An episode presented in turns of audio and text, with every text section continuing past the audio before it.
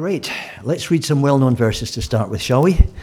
Uh, you hear them in lots of carol services. It's not even remotely like Christmas tonight, but uh, we hear them so often. Sometimes they just wash over us and we don't realize just how revolutionary they are. This is John chapter 1 and verse 1. In the beginning was the Word, and the Word was with God, and the Word was God. He was with God in the beginning. Through him all things were made.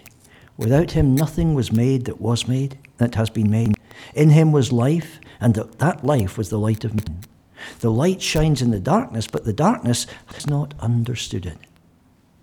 There came a man sent from God. His name was John. He came as a witness to testify concerning that light, so that through him all men might believe. He himself was not the light, he came only as a witness to the light, the true light that gives light to every man, was coming into the world. He was in the world. And though the world was made through him, the world did not recognize him. He came to that which was his own, but his own did not receive him. Yet to all who received him, to those who believed in his name, he gave the right to become children of God. Children born not of natural descent, not of human decision or a husband's will, but born of God. The Word became flesh and made his dwelling among us. We have seen his glory, the glory of the one and only who came from the Father, full of grace and truth. Those are incredible words, aren't they? About a human being who had lived just a few years before John wrote those words. And uh, it's it was the case earlier on in the 20th century that uh, lots of scholars thought that John's Gospel was written maybe 200 years later by uh, somebody who uh, had never really met the living Jesus. But we now know that can't possibly be the truth. We know, I was telling some students this week, because uh, of the Rylands manuscript, for one thing. Uh, it's a fragment of manuscript we found in the sands in Egypt back in 1925, and it's one of the earliest copies of part of the Gospel of John you could hope to come across. And it takes the writing of John well back into the first century. This is written by somebody who knew what he was talking about. When it was given to the Rylands librarian, he said, This fragment must have been written when the ink on the original was scarcely dry. That's a pretty old manuscript. And so we know that John was writing not long after Jesus lived. And yet he's saying, This is somebody who lived and was the Son of God. He really was uh, somebody who could introduce people to the Father in a way that nobody else could. And he says, We beheld his glory. What he means by that, of course, he goes on to tell us in the rest of the gospel, where he talks about eight great miracles that Jesus did seven before he, he died and one after he rose again. And he uses those just as an introduction. And he says right at the end of the book, these things, you know, I think if you wrote down everything Jesus did, the world itself would not be big enough to contain all the books that would be necessary. So uh, he, he says, this is just a taste, this is just a sample. There's an awful lot more. Well, this is what Christians claim about Jesus. It's what we've been singing about tonight. But can you actually show that it's true? Let's have a look, shall we, if this is going to work. It's good. No, no, it's not. It's gone back to the author of salvation here. Um, is that me, Richard, or is it uh, something else? Right, okay, let's go try, it, try again. No, God wants us to sing hymns. Okay, fair enough. Um, Tonight we're going to look at this. Lots of publishers talked about this. I mean, if you look at this, for instance, this is a, a, a magazine from America. The ancient prayers are in Jesus' own handwriting. Found Christ's lost scrolls. And this is tapping into the idea many people have that there must be more about Jesus out there somewhere. We just have to find it. And that will change everything. I will return in the year 2000. Well, he didn't do that really, did he? So, whatever that manuscript was, it couldn't have been the right one. I will heal the sick disease. I shall establish the kingdom of heaven on earth. Cursed are they who live in evil. And it's completely fake and bogus, as is this. Oops, I've gone the wrong way. Sorry. Have I gone the wrong way? Yes, I must have done. Yep. Yeah, which uh, is, is another issue of the same magazine. New Dead Sea Scroll describes Christ's passion in Mary Magdalene's own words. Find of the century, Jesus' last warning for mankind.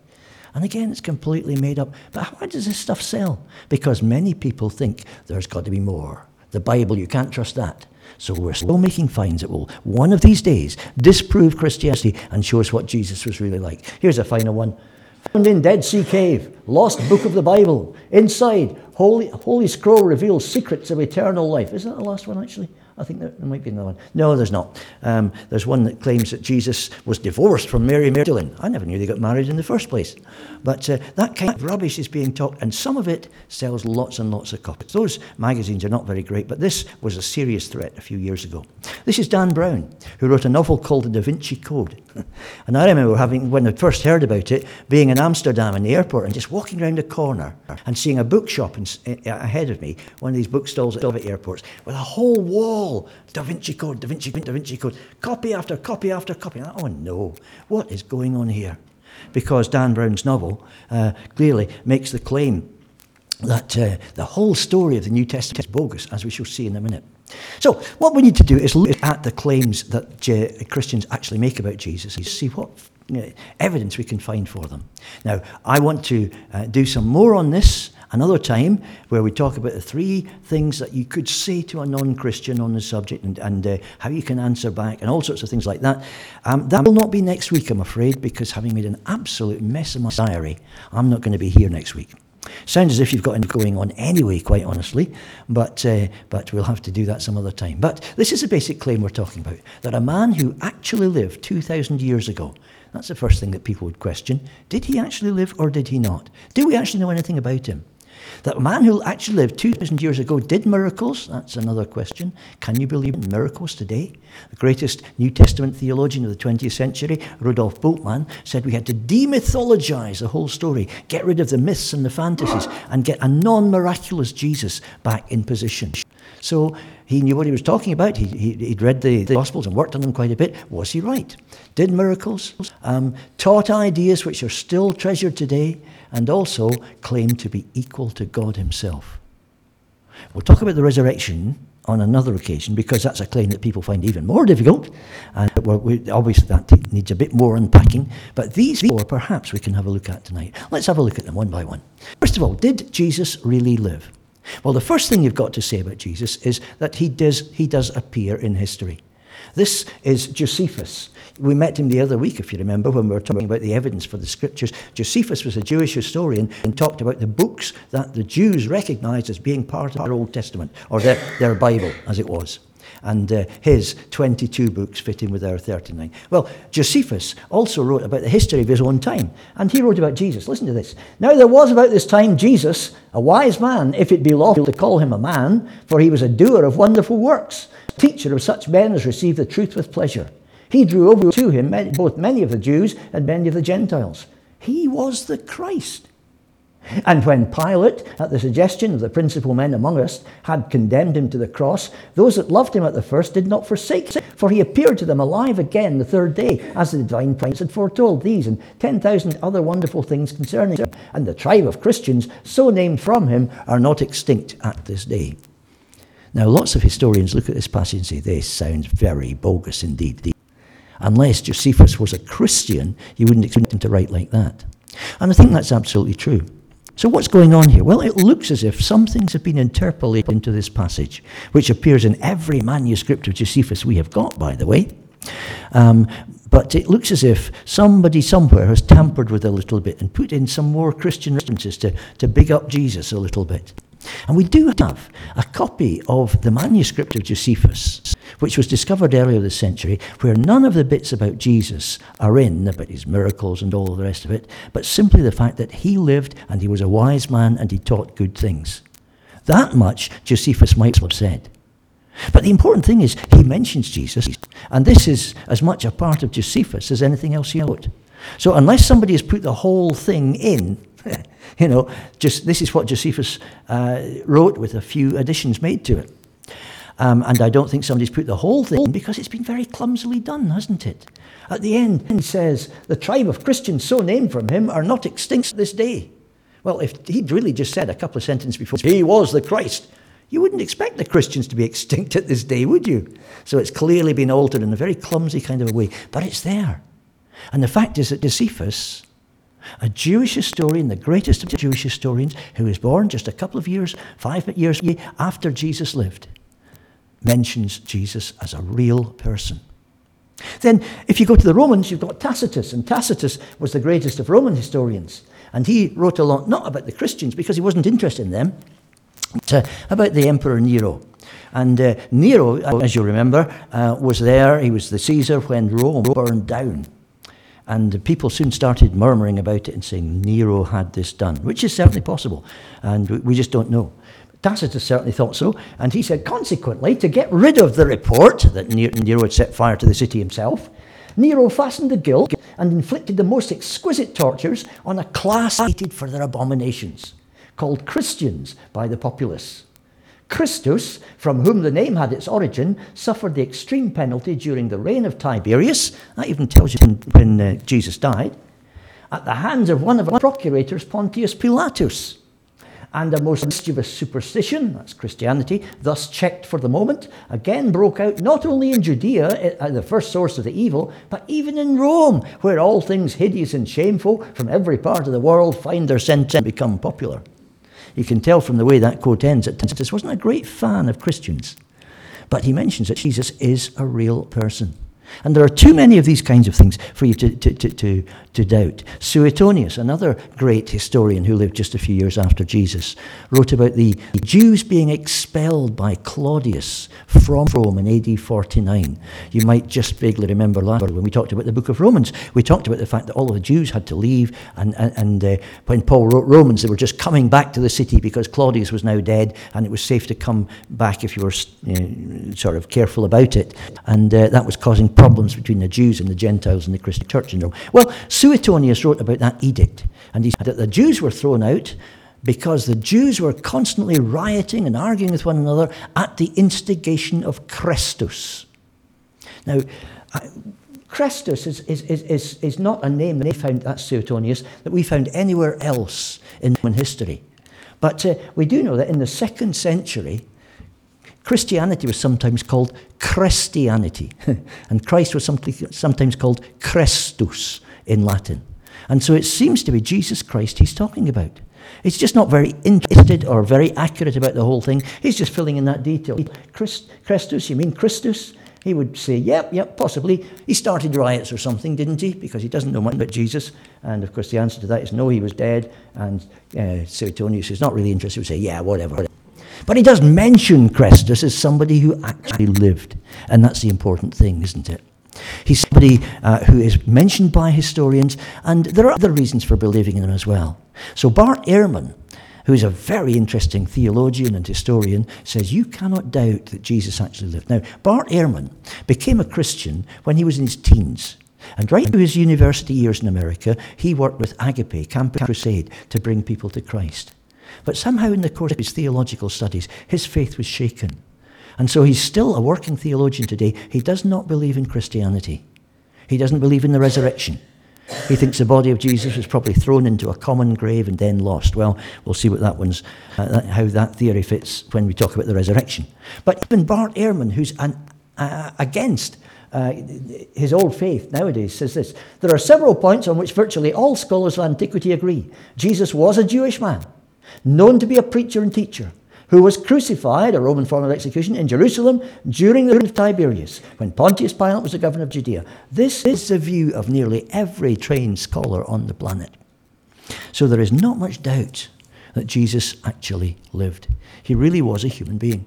And uh, there are other things as well that you could say. Oh, yes, this is uh, Ehrman again uh, an interview with him uh, uh, about a book he wrote. He wrote a book called Did Jesus Exist? And he said he wrote this because it was a surprise to me to see how influential mythicists are. Mythicists, which I can't even say properly, uh, is a word for people who believe Jesus was just a myth. He never actually existed.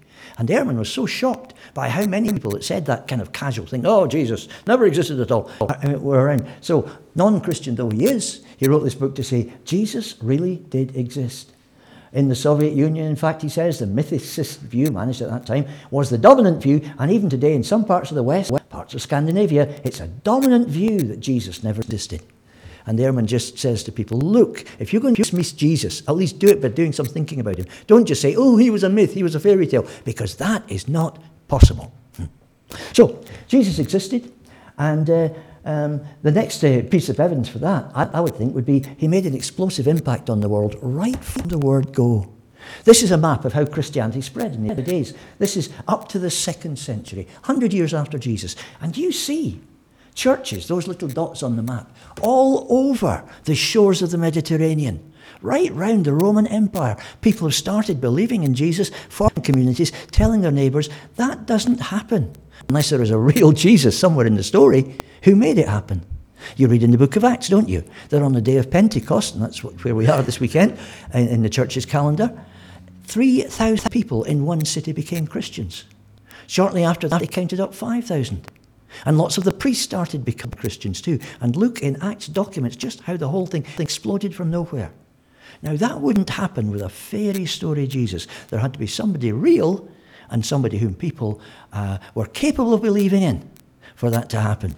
So there's all that. And if you move on into the next century, uh, centuries, sorry, uh, the orange bits on that map show you how far Christianity had got, where all these centres of Christianity were by the year 300 AD. And over the next 300 years after that, when the persecution went away, you can see in the light orange colour up there how Christianity just spread without anything to stop it whatsoever. Now, if, there's a myth and a fairy tale that's behind all of that, it's the only time that's ever happened in history. Then again, too, you've got the Gospels. And we have to remember some things about the Gospels. First of all, the Gospels are early. They weren't written centuries after the events. The earliest of the Gospels comes maybe 30 years after Jesus was put to death. And uh, because they are early and because they circulated in places where Jesus was known, like Jerusalem, it wasn't possible to make up lots of stories about him. There were people there who could say, No, that is not true. I know because I was there at the time. Uh, I've often said in, in, in, school classes, you know, suppose um, uh, your teacher had a bad accident this afternoon and, and uh, died, run over by a bus or something like that.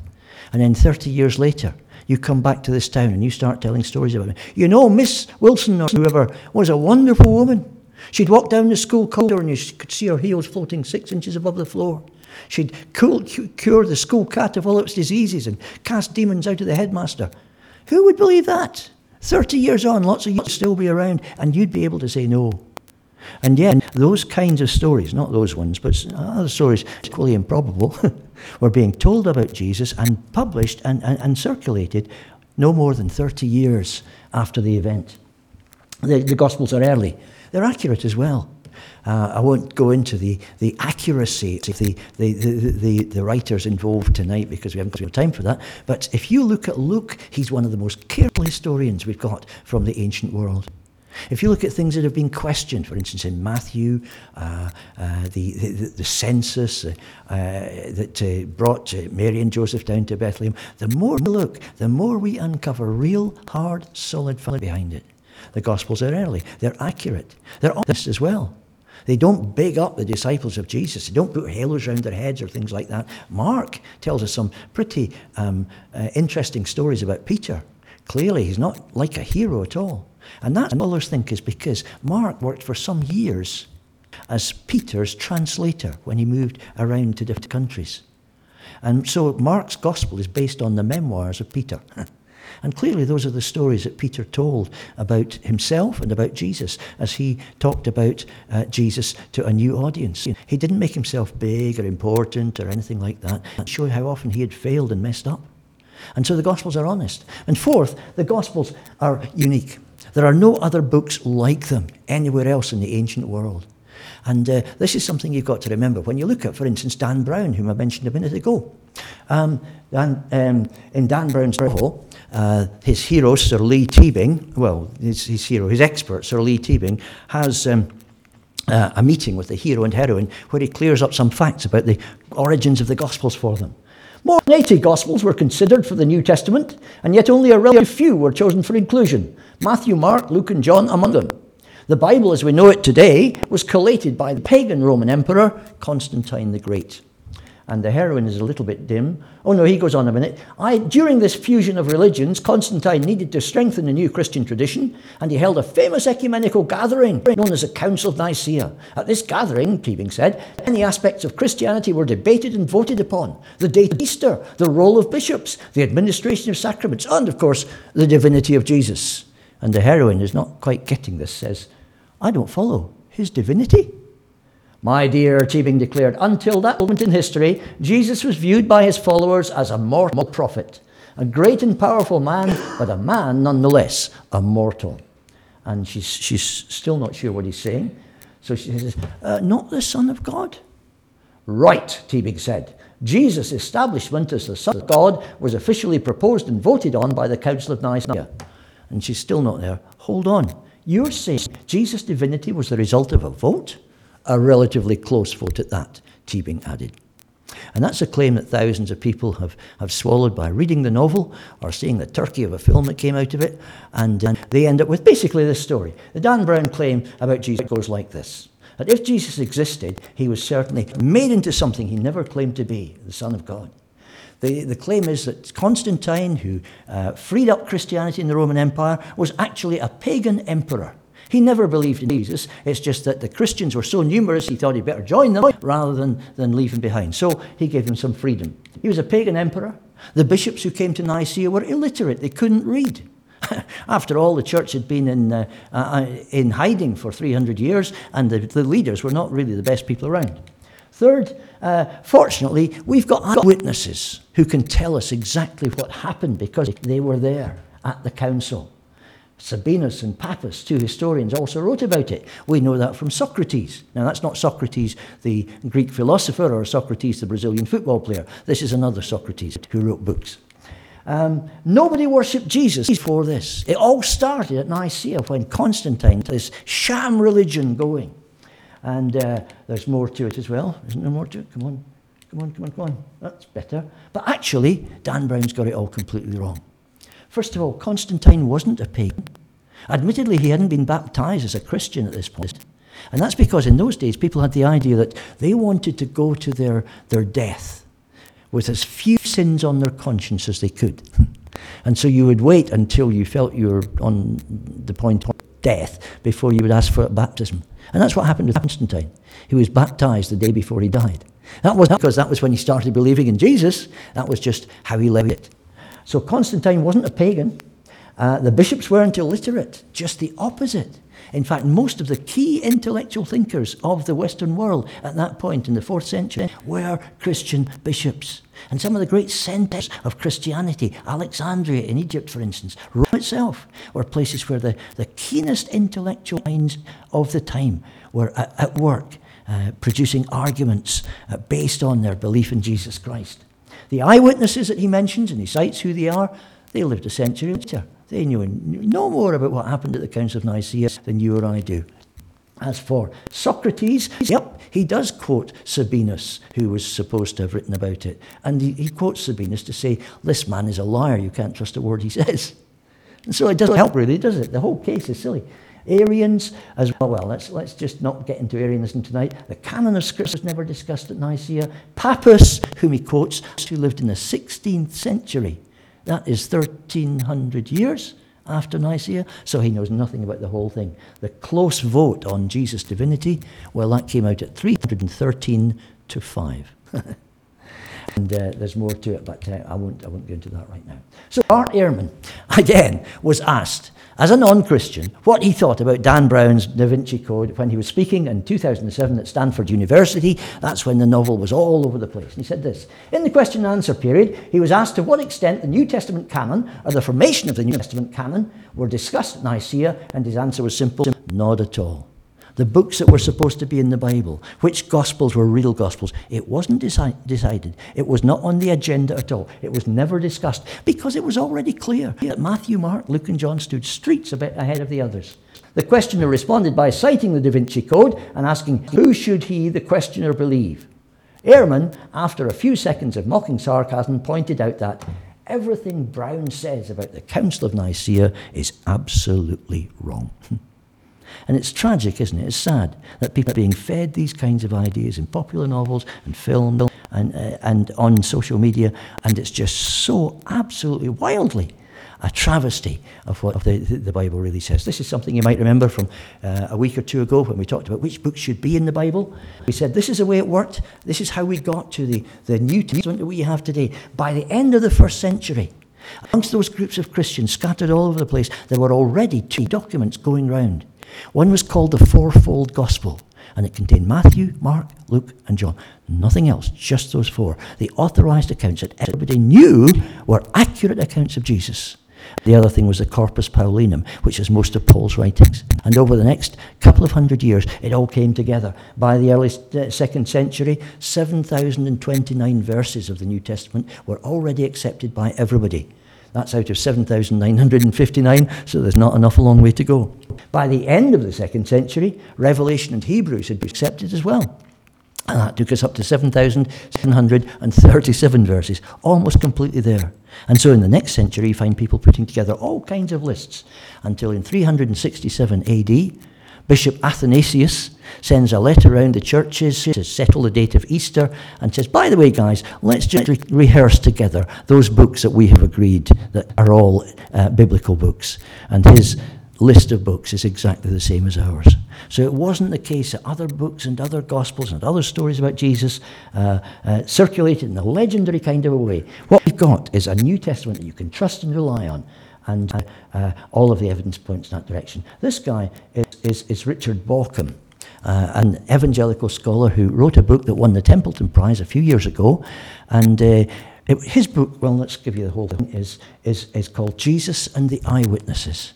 And he said in the early church, people who, and he provided plenty of proof for this, by the way, people who knew the stories, people who had been there in the early days, were treated as eyewitnesses, people who could keep the story right.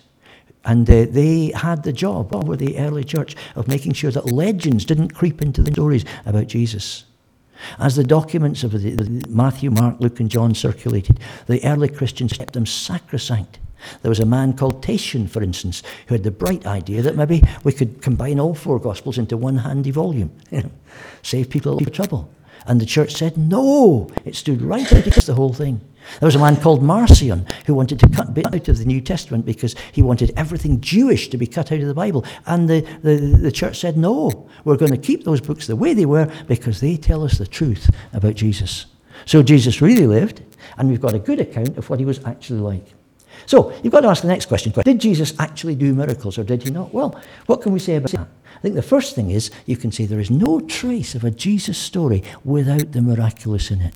It's not that lots of miracles were added into the story to make it more exciting or more big or important as time went by. The miraculous is there from the start. And you notice some other things as well about Jesus and the miracles. First of all, these miracles are carefully reported without any excitement. That's not usual when people want to use miracles to make their story big. I remember when I was doing medieval English at university, having to study things like the life of St. Edmund uh, that's the guy that Bury St Edmund is named after today. And he was an English saint. Uh, and this was supposed to be a history of his. And it got me so annoyed because he kept on doing miracles. Even after he was dead, you know, his corpse would w- worn away. Uh, burglars would come to, to burgle the church, things like that. And, uh, you know, it's written in such hectic Middle English. It's, and do you know what happened next? Well, you never believe. There was another great miracle. For the blessed saint did the most amazing thing you've ever heard of. No, no, no, I've heard enough of these things. I found it very difficult to, to, to, to translate because I just didn't believe a word of what was being said there. They were just legends that had grown and grown and grown and grown. Bauckham shows in his book, The Eyewitnesses, there was just no time for the stories about Jesus to grow into myths. Because when that kind of thing happens, handed down from one person to another, to another, to another, to another, it takes at least three generations before myths start to grow. and there wasn't time. Jesus was too recent for any of that to happen.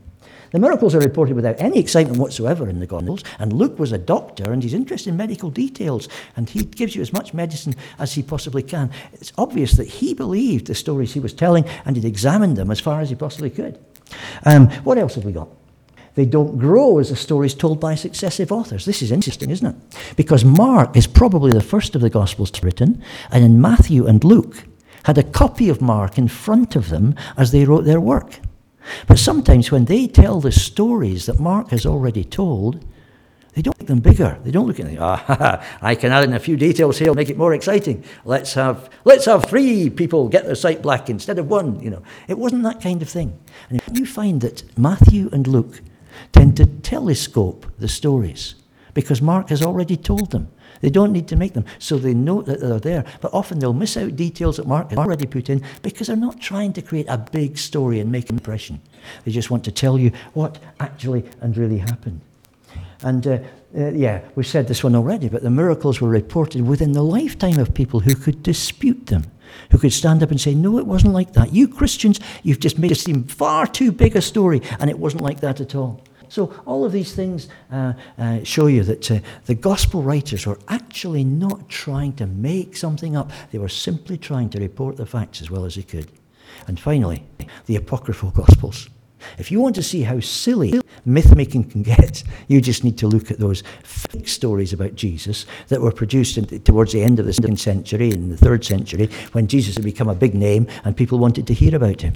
They were stories with no historical background whatsoever, many of them about what Jesus was like when he was a child. And they're just impossible to believe. For example, look at this. And the boy Jesus was about six years old, and he was sent by his mother Mary to fill a water jar. But there was a great crowd at the water cistern, and the pitcher was jostled and broke. Then Jesus spread out the cloak he was wearing, filled it with water, and brought it to his mother. And his mother was amazed and kept in her heart all that she had seen. Now, come on. Silly, isn't it? At the time when Joseph was sowing seeds, the boy Jesus sowed also one measure of grain. And his father gathered 100 great measures, and he gave it to the poor and the orphans. They should have got Jesus working on sunflowers, shouldn't they? That would have made a difference. And he, he was about eight years old, and when his father, a carpenter, was making ploughs and yokes, he received a bed from a certain rich man, so might make it exceedingly great and suitable. And since one of the required pieces was shorter, and he did not have a measure, Joseph was distressed, not knowing what to do. The boy came to his father and said, Put down the two pieces of wood and align them for your friend.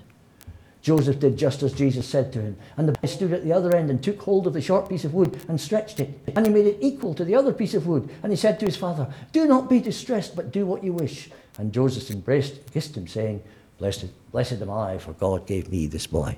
Now, clearly, these are just fairy stories, aren't they? Invented to make Jesus look supernatural in some kind of way. They're the first century equivalent of a Marvel comic. It's not exactly what you get when you turn to the real Gospels, the real story about Jesus. Okay, so do we know what Jesus taught? If Jesus really existed, and if Jesus did miracles, can we be sure that we've got the message that he actually came, with, uh, came to people with? Well, this guy, Joachim Jeremias, who's one of the greatest Jewish scholars of the 20th century, wrote a book called Jesus and the Message of the New Testament. Well, he wrote several other very good books as well. But Jeremias uh, uh, said that what you need to do when you're looking at the, the, the, the, words of Jesus, the teaching of Jesus, for instance, the Sermon on the Mount, which we're looking at this morning, is try to translate them back into Aramaic. That was the common language in Galilee, the language that Jesus and his disciples spoke most of the time. As we have them written written by the gospel writers, they're in Greek. But you can take them back into Aramaic. And Jeremiah said, when you do that, you find a funny kind of sing song quality. And he said that that's because in those days rabbis would teach in that sing song, seesawing kind of a way. It's the way we still learn things nowadays 30 days, September, April, June, and November. A little bit of poetry helps to keep things in your mind, doesn't it? And that was the way that rabbis used to do it. And so Jeremiah said, when you take this back into Aramaic, you are hearing the speaking voice of Jesus himself. And that's something nobody noticed until uh, Jeremiah tried doing it. So all of the evidence shows that yes, what's there in the Gospels comes direct to us from Jesus. Also, when you look at the other Gospels that people have started saying, oh, well, there are lots of other Gospels around, you find they're contradictory. They're short on detail. They don't tell you much about Jesus and his life and anything like that, unless it's the fairy stories that I've already been quoting. And what's more, they don't sound like the real thing at all. This, this manuscript here is the Gospel of Thomas which is a collection of 114 sayings, which some scholars have now started saying, oh, well, you know, we used to, we need to look at this alongside the, the, the Old New Testament ones because some of the sayings in there are probably authentically Jesus' sayings. That is just possible. It's close enough that some of the sayings in the Gospel of Thomas may be genuine sayings of Jesus. Certainly, it does quote some sayings which are there in the New Testament. But every so often, the mask slips. And you see, this is actually written by some cult members who are trying to make their teaching as close to Jesus' teaching as they possibly can. For example, here is the way that the Gospel of Thomas actually finishes. Simon Peter said to them, Let Mary go away from us, for women are not worthy of life. This is the word of the Lord. Jesus said, Look, I will draw her in so as to make her male, so that she too become a living male spirit similar to you. But I say to you, every woman who makes herself male will enter the kingdom of heaven. What? Doesn't sound exactly like the gospel, does it? And so, although the Gospel of Thomas may have a few bits of history stuck into it, that's there to deceive you, really. It's there because the people who wrote this manuscript wanted to twist and distort Christianity completely, so they put stuff in there that just is, doesn't chime with the rest of the Gospels. And these contradictory bits and pieces of documents are nowhere near on the same level of care and honesty uh, uh and, and straightforward accuracy as the Gospels that we've got. So, we can be pretty sure what we've got in the Gospels are what Jesus actually taught. And the real reason, the, the, the ultimate reason, it seems to me, is nobody ever in history ever taught like this. And uh, uh, one of the strongest arguments for the existence of Jesus is the fact that, uh, you know, somebody said these things. Some of the greatest stories in the world. Some of those memorable sayings. Some of the things that you have to think through for hours before you really understand them. Somebody said those things. So if this was fabricated, if it was made up, then the person who invented this fictional imaginary Jesus was even cleverer than Jesus himself seems to be. And obviously, the, the straightforward answer is no, there's nobody who made up Jesus as a fictional character. This stuff, which is unique, which is unexampled anywhere else in, in, in uh, Jewish literature of the time, this has got to be the product of one great mind. The greatest writing in Jewish culture for the last 700 years. Where did that come from? Clearly, this is the voice of Jesus we're hearing. Now, all of that leads up to the final thing that we, we really need to do, look at which is did he then really claim to be God? If we know that the stories are true about him, and we know he was doing miracles, and we know that he, he, he uh, uh, taught the ones that are recorded in the Bible, did he really claim to be God? Well, the Gospels seem pretty clear about it, don't they? Okay, there is no verse in the New Testament says, Verily, verily, I say unto you, I am God. because that was not the way that they would have spoken in those days anyhow. But when you look at the language Jesus uses, it's pretty clear again and again exactly what he's claiming. For example, uh, one day he was asked by the Jews in the Gospel of John uh, when he was talking about Abraham, You know, you're not 30 years old and you're talking about Abraham? How do you know about the times of Abraham? And he simply says, Before Abraham was, I am. And when he says, I am, they pick up stones to throw at him. Why? Because he's just taken on his lips this sacred name Yahweh, the name of God, which a, a holy Jew was not even allowed to say. To even take that name on your lips was swearing. Nobody knows quite how that happened, actually. It was just one of those, those traditions that grew up. But Jesus was not only taking the words on his own lips, he was saying, I am. I am the I am. I am God. I am timeless. And they really knew, understood what he was talking about. Again, Jesus talks, to himself, talks about himself again and again as the Son of Man in the Gospels. And it doesn't just mean I had a human father. no, what it means is, is I am the figure you read about in the book of Daniel. In Daniel 7, when somebody like a son of man goes into the very presence of God himself and is given a kingdom and rule and authority alongside God, that is who I am. There are other phrases too. The Father is in me, said Jesus, and I in him.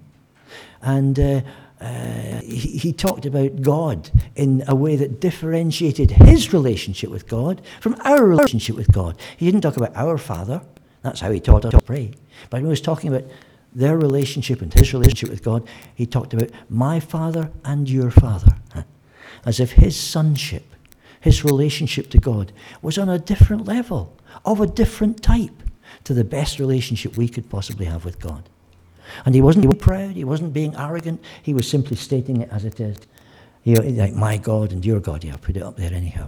And so Jesus clearly was making an important claim. And that's what led people uh, like C.S. Lewis to say there are only three ways you can go with this. If the evidence is correct, which it seems to be, then don't say Jesus was just a human teacher. You can't say that. And Lewis said, and you've probably heard this quote before I'm trying here to prevent anyone saying the really foolish thing that people often say about him.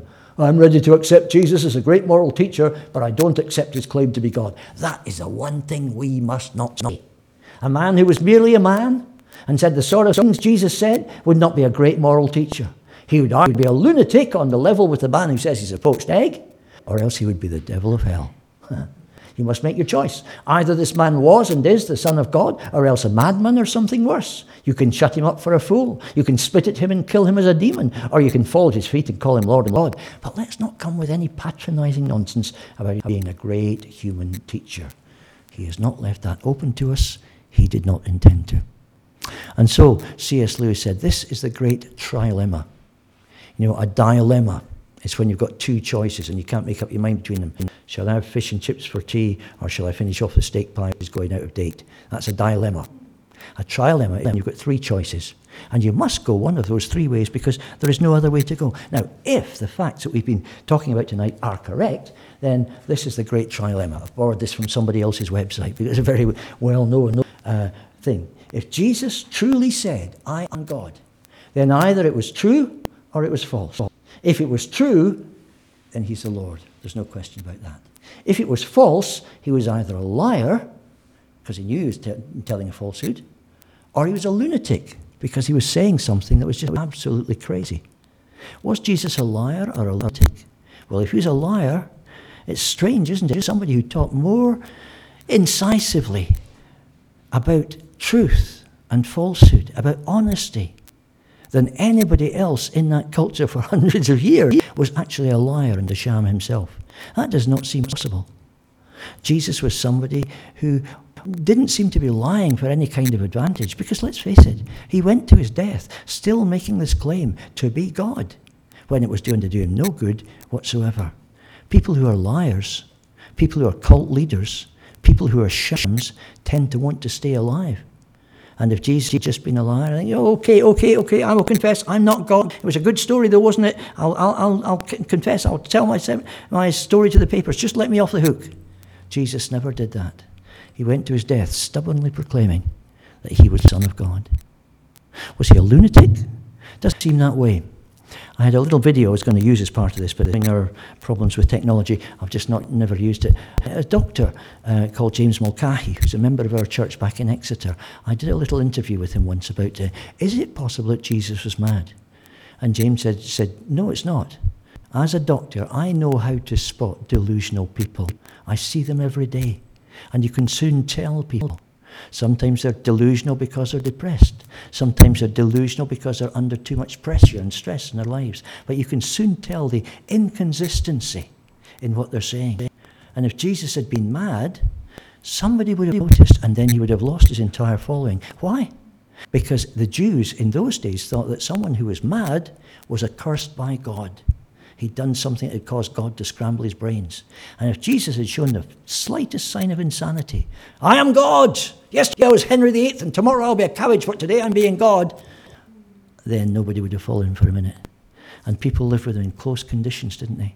Out on the hills at night, nowhere to rest his head, hemmed around by large crowds, all wanting them, him to do something about their mother in law's lumbago, that kind of thing. And Jesus never showed any signs of insanity. So what you've got to say is if he wasn't a lunatic and he wasn't a liar, there is only one option left. And there I think we'll leave it for tonight. Colin? Great.